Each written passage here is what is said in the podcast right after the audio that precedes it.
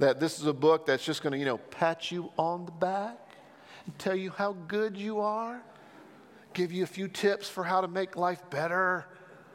We'll see a big dose of that this morning. But just want you to know this book is going to make you face your fears. And I just want to prepare you as someone that cares. Uh, what are you going to do when you realize that you're more lost than you assumed? I just want to, what, what are you going to do when you learn that suffering is necessary? What are you going to do when the war that's going on within you is much deeper than you want to admit? What are you going to do when you come to the end of yourself and realize that you're just not enough? You're just not enough. And the only anchor for your life is God Himself. Are you going to be okay with that? I know it's easy to say yes. I know you can write the answer on a piece of paper, you can take the test and give the right answers. But I mean, when you come to the end of yourself and you actually realize you're not enough, are you really okay with God being everything? This book is going to push us in all those directions and make us face all those and other things. So that's our little review. So I want to read Romans 1 18 through 32, and then we'll jump in this morning. Beloved, this is the Word of God. As challenging as this may be to receive, this is the Word of God. Listen to this. For the wrath of God is revealed from heaven against all ungodliness and unrighteousness of men, who by their unrighteousness suppress the truth. For what can be known about God is plain to them, because God has shown it to them. For his invisible attributes, namely, his eternal power and divine nature have been clearly perceived ever since the creation of the world in the things that have been made. So they are without excuse. For although they knew God, they did not honor him as God or give thanks to him, but they became futile in their thinking, and their foolish hearts were darkened. Claiming to be wise, they became fools and exchanged the glory of the immortal God for images resembling mortal man and birds and animals and creeping things. Therefore, God gave them up in the lusts of their hearts to impurity, to the dishonoring of their bodies among themselves, because they exchanged the truth about God for a lie and worshiped and served the creature rather than the Creator, who is blessed forever.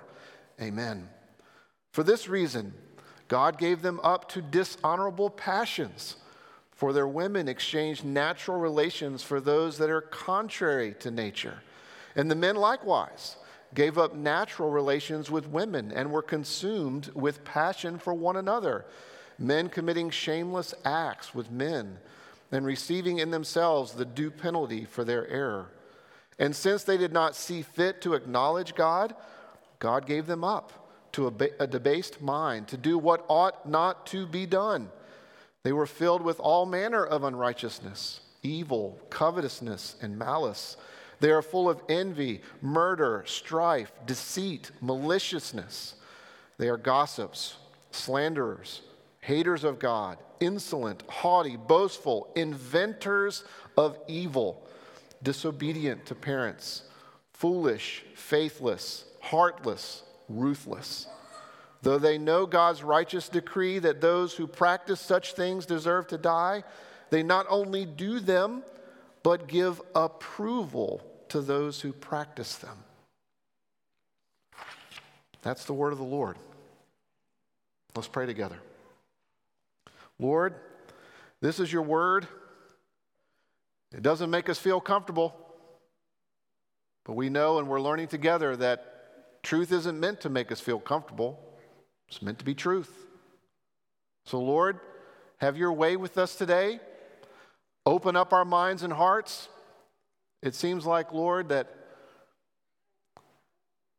it seems like that you might be wanting to challenge us today. Maybe correct us. But Lord, we know that all of that is for the purpose of us understanding your unbelievable grace and mercy in Jesus. So, lead us to Jesus. Help us to know ourselves better than before. Help us to know your mind more clearly. And even if that raises a thousand questions, may your truth bring us to Christ. We pray in his name. Amen. I've wrestled all week with how in the world I'm going to do this this morning. Just want you to know. I've agonized over this.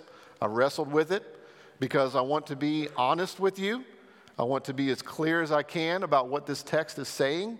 I want to be faithful to the mind of God that we have in the Word of God written for us to think about. But I just want you to know I've really wrestled. This hasn't been easy. Uh, if you want to talk more about this afterwards, I'd be happy to because there's a lot more I'd like to say, but I can't. I have a short period of time. But I want you to know something. This section, chapter 1, verse 18, all the way through chapter 3, verse 20, is one big unit, all right?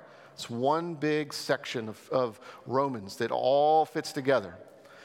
And I want you to know that this is the point of this entire section we're going to be looking at. If, you, if you're here and you're exploring Christianity, or if you're here and you've been a believer or follower of Jesus for five decades, this is the point. God is right, and we're wrong. I just want you to know that. So if you don't hear anything else today, I just need you to understand that if you want to know what it means to follow Jesus or what it means to be a Christian, it means that you have to have, I have to have the disposition that God is right and I'm wrong. And I hope that's not too hard for you to understand because we got to get into this text. So, with that in mind, God is right and we're wrong. We're going to make two stopping places today. I want to show you that God is right and we're wrong, but we're going to make two stops. The first stop is going to be this God is not indifferent to the world. I want you to know that. God is not indifferent to the world. Second, we're going to answer the question why should I care? Got it? Those are the two stops. We're going to try to think about the fact that God's right and I'm wrong. Our first stop is going to be God is not indifferent to the world. Then we're going to talk about why it matters. Well, let's jump in. God is not indifferent to the world. Look at the first phrase of verse 18. Let's work this out together. For the wrath of God is revealed from heaven against all ungodliness and unrighteousness of men. Let's break this down because I don't want you to think that God doesn't care about what's going on in the world. I want you to know what He does. Revealed. Let's get this out of the way. What does it mean that says God's wrath is revealed? That word revealed conveys the idea of uncovered. That God's wrath is being uncovered. It's not rash. God's uh, wrath being revealed is not um, a reaction to something, uh, it's not emotional. God's wrath is like ripening, is kind of the idea that's there. And it's even importantly in the present tense. So the wrath of God being revealed is actually can be seen and experienced now. That there is a ripening to what is being revealed. What's being revealed is the wrath of God. Now, you need to understand what the wrath of God is not. All right? The wrath of God is not his superiority complex, where he's just interested in, in smashing people to prove how superior he is. The wrath of God has nothing to do with showing us God's superiority complex. That's not it at all. Remember this statement. We've talked about it a number of times throughout the years. The wrath of God is also not the opposite of love. You remember this quote? Wrath or anger is not the opposite of love, hate is. Hate is the opposite of love. And the final form of hatred is indifference. So you can know when people really don't care about you when they are absolutely indifferent. They never want to commit to you. They never want to be honest with you. They never want to show up for you. They never want to show who they are to you. They won't receive anything from you. That person is indifferent to your existence. And that means they do not care about you at all. The wrath of God is actually God's settled opposition to what is destroying what he loves. That's what the wrath of God is. It's his settled opposition against what is destroying what he loves. So, this is saying that the wrath of God is being revealed. It's present tense. God is upset about what is destroying those that he loves.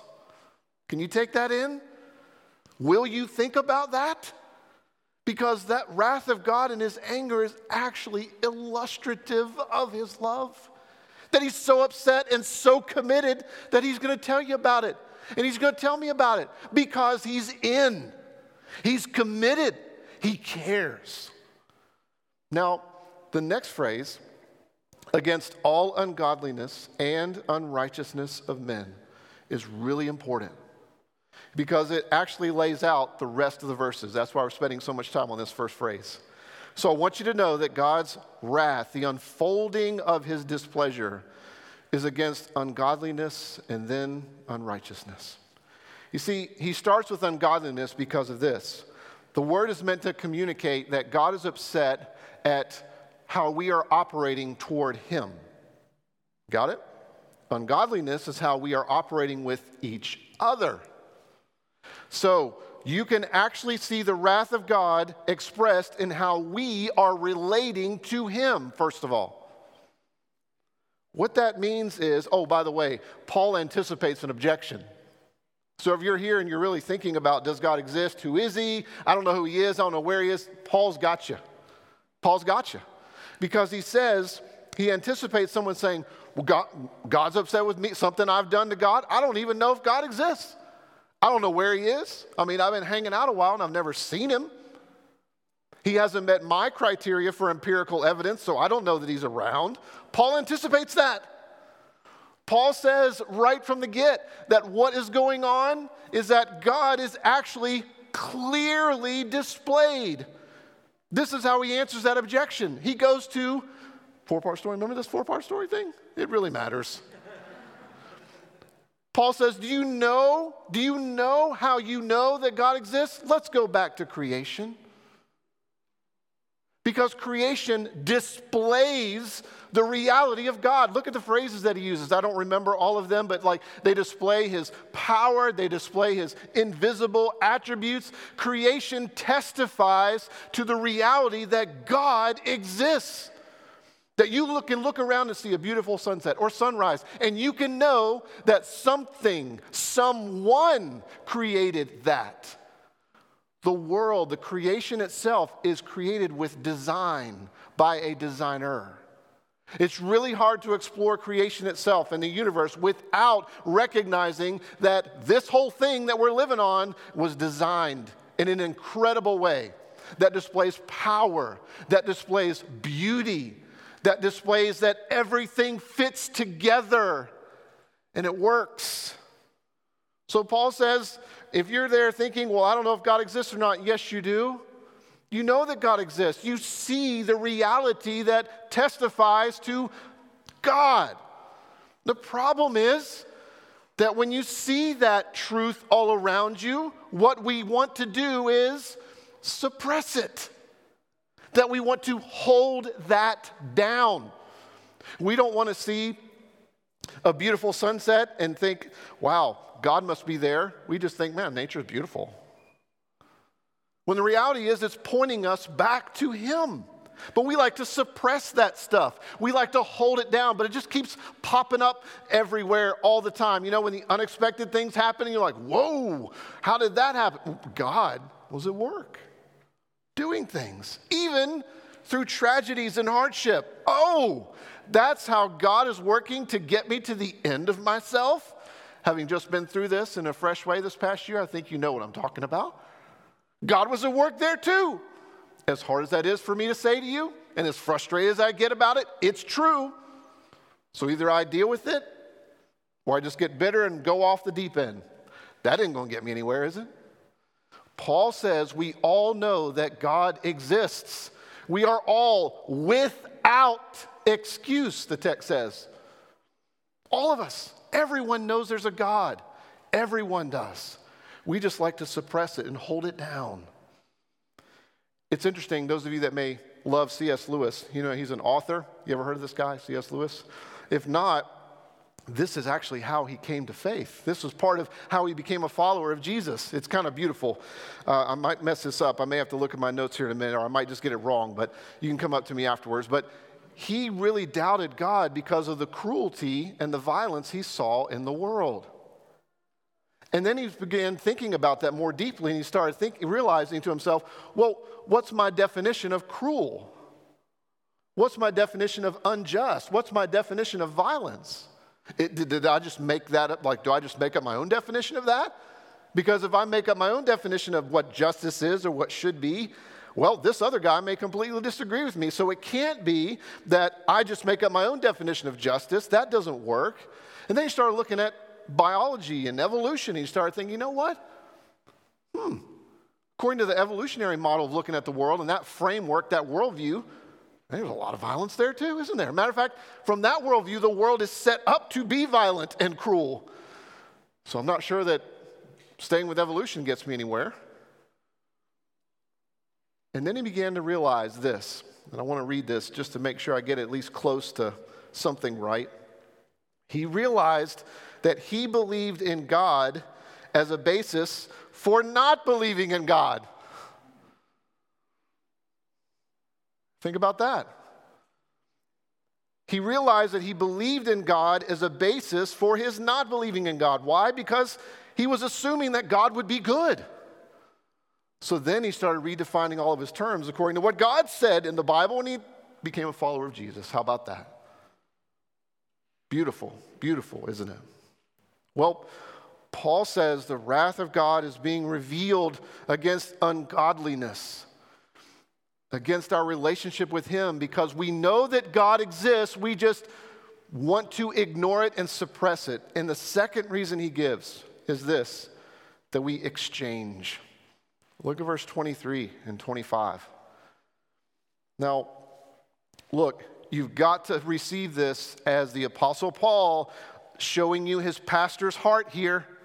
You got to understand that he's writing to a people that he really cares about. You got to understand that this is like your best friend talking to you, and you're at the point in your relationship in which that friend of yours can look at you in the eye and you're talking about a particular thing. That's a big deal. This is not like, you know, what's your favorite color? This is like, what do you think about this thing in life? This is a friend talking to you about a really important thing and saying, I'm just going to shoot straight with you. It, you want to suppress that God's real and then you exchange worshiping an invisible God with a created expression of an image of man or animals or beasts, so that it's not just that you suppress, it's that you exchange worshiping the invisible, all powerful God with something that you make up a God, an idol that you create so that it can do what you want it to do and tell you how good you are based upon what you say that that God should be like.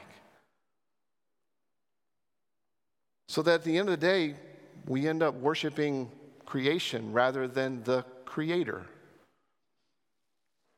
In other words, this is talking about idolatry that we all know that God exists, but the problem is we create something else. In our own minds, we create other things.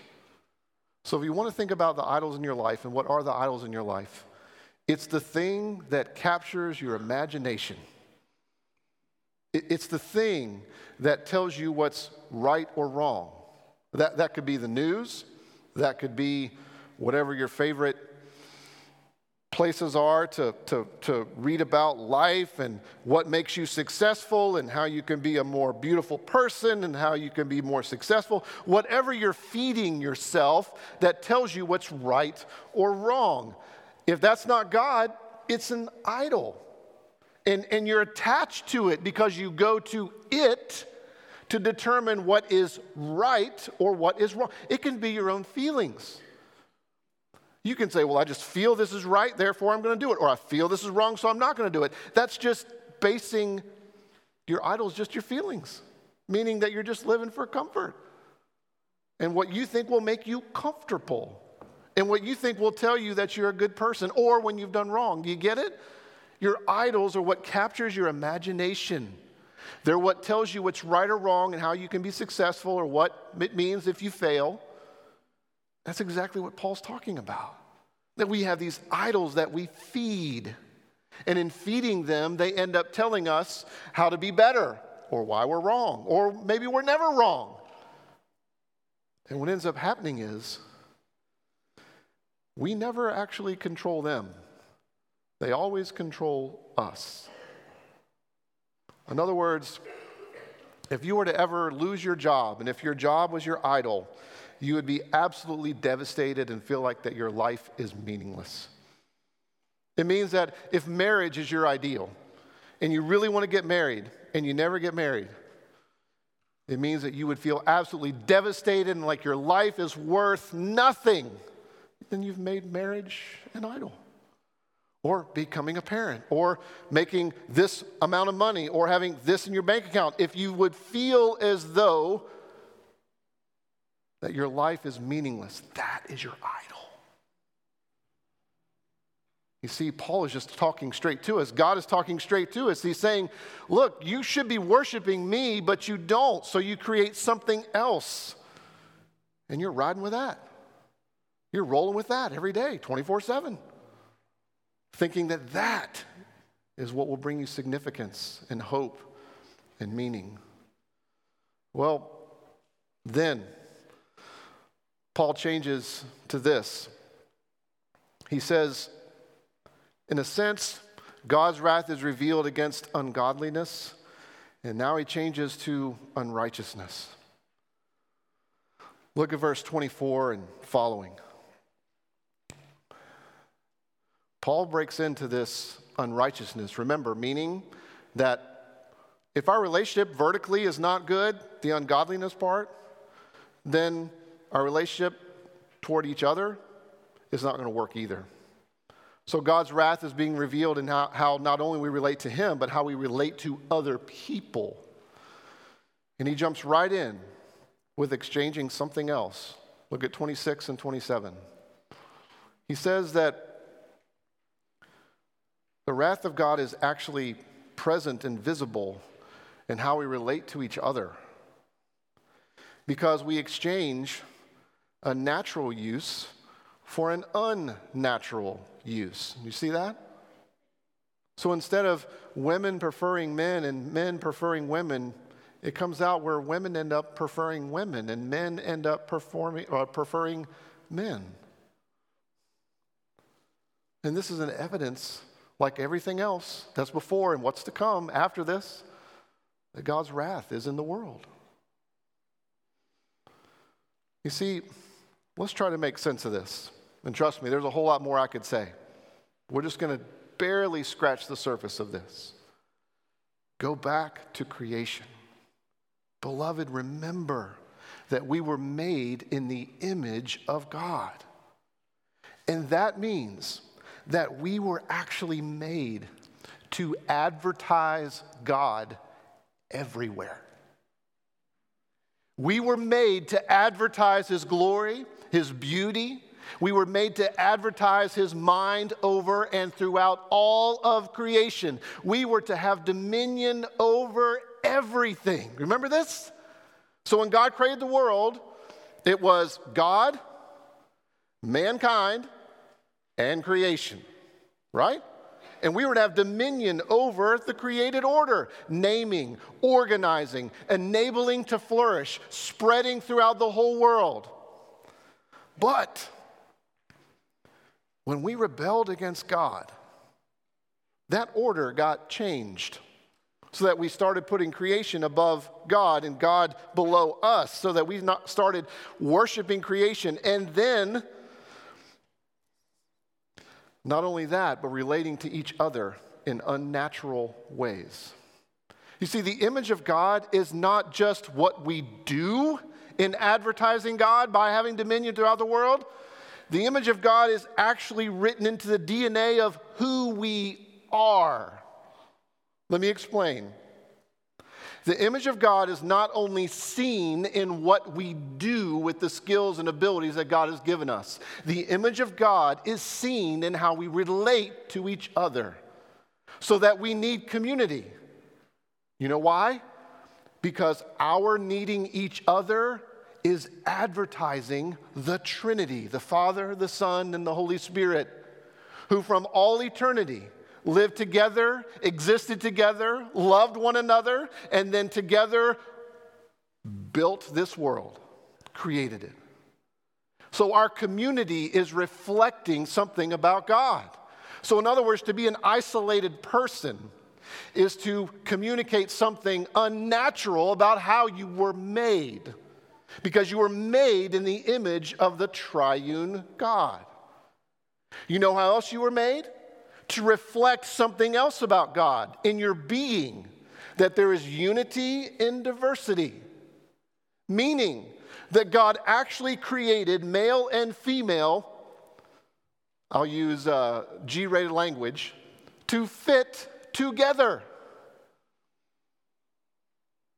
He made male and female to fit so that two become one, like the Trinity is three in one, so that when we live together, a man and a woman live together, it is natural because there is what we're reflecting of God is unity in diversity.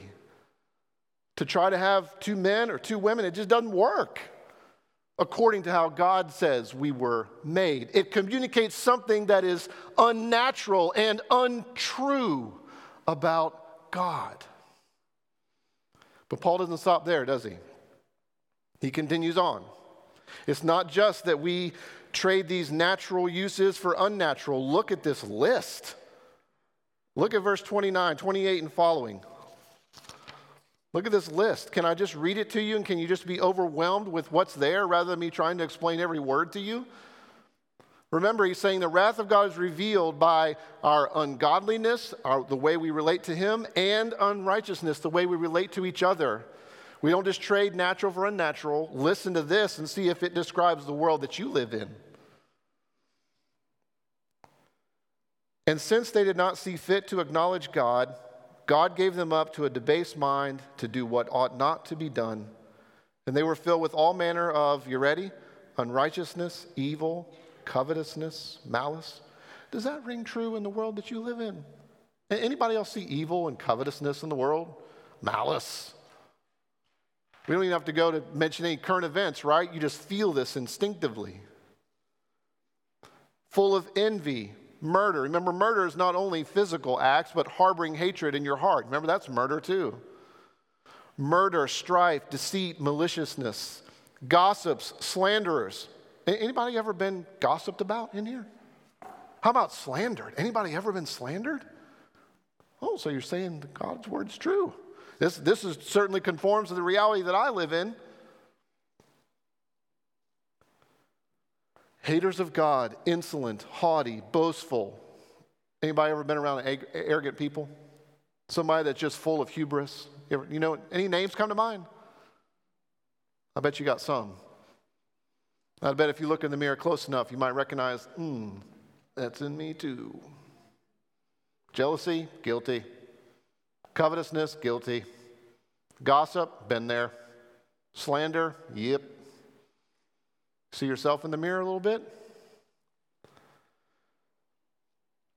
How about this one? Inventors of evil, disobedient to parents. Now, I know you all are the best parents I've ever met in my life, and so I've really actually never seen your kids disobey ever. hmm. and, and when you were kids, you never disobeyed your parents, did you? I mean, you were just straight as an arrow. Hmm. Foolish, faithless, heartless, ruthless.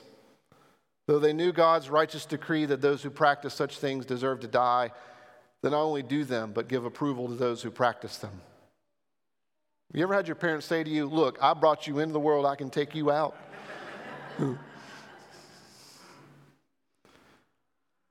God is saying that we relate to one another in such an abysmal way that we actually invent evil and we enable others to live in it.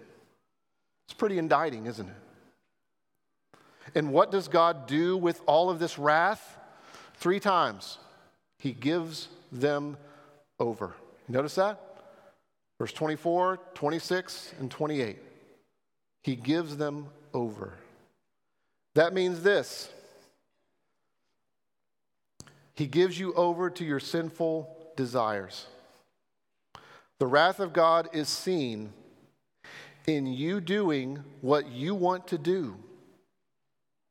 And God says, Your will be done. Do it. Go for it. That's what he's saying. Your will be done. In other words, if you have built your entire existence around your performance, whether that's through grades, whether that's through all of your other academic achievements or your professional achievements, it means that if you are wired to think that your performance is what gets you somewhere, then the worst thing that can happen to you is another A,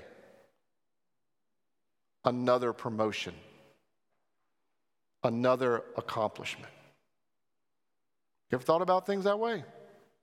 If your identity is so wrapped up in your accomplishments, then the worst thing that can happen is that you just keep getting A's.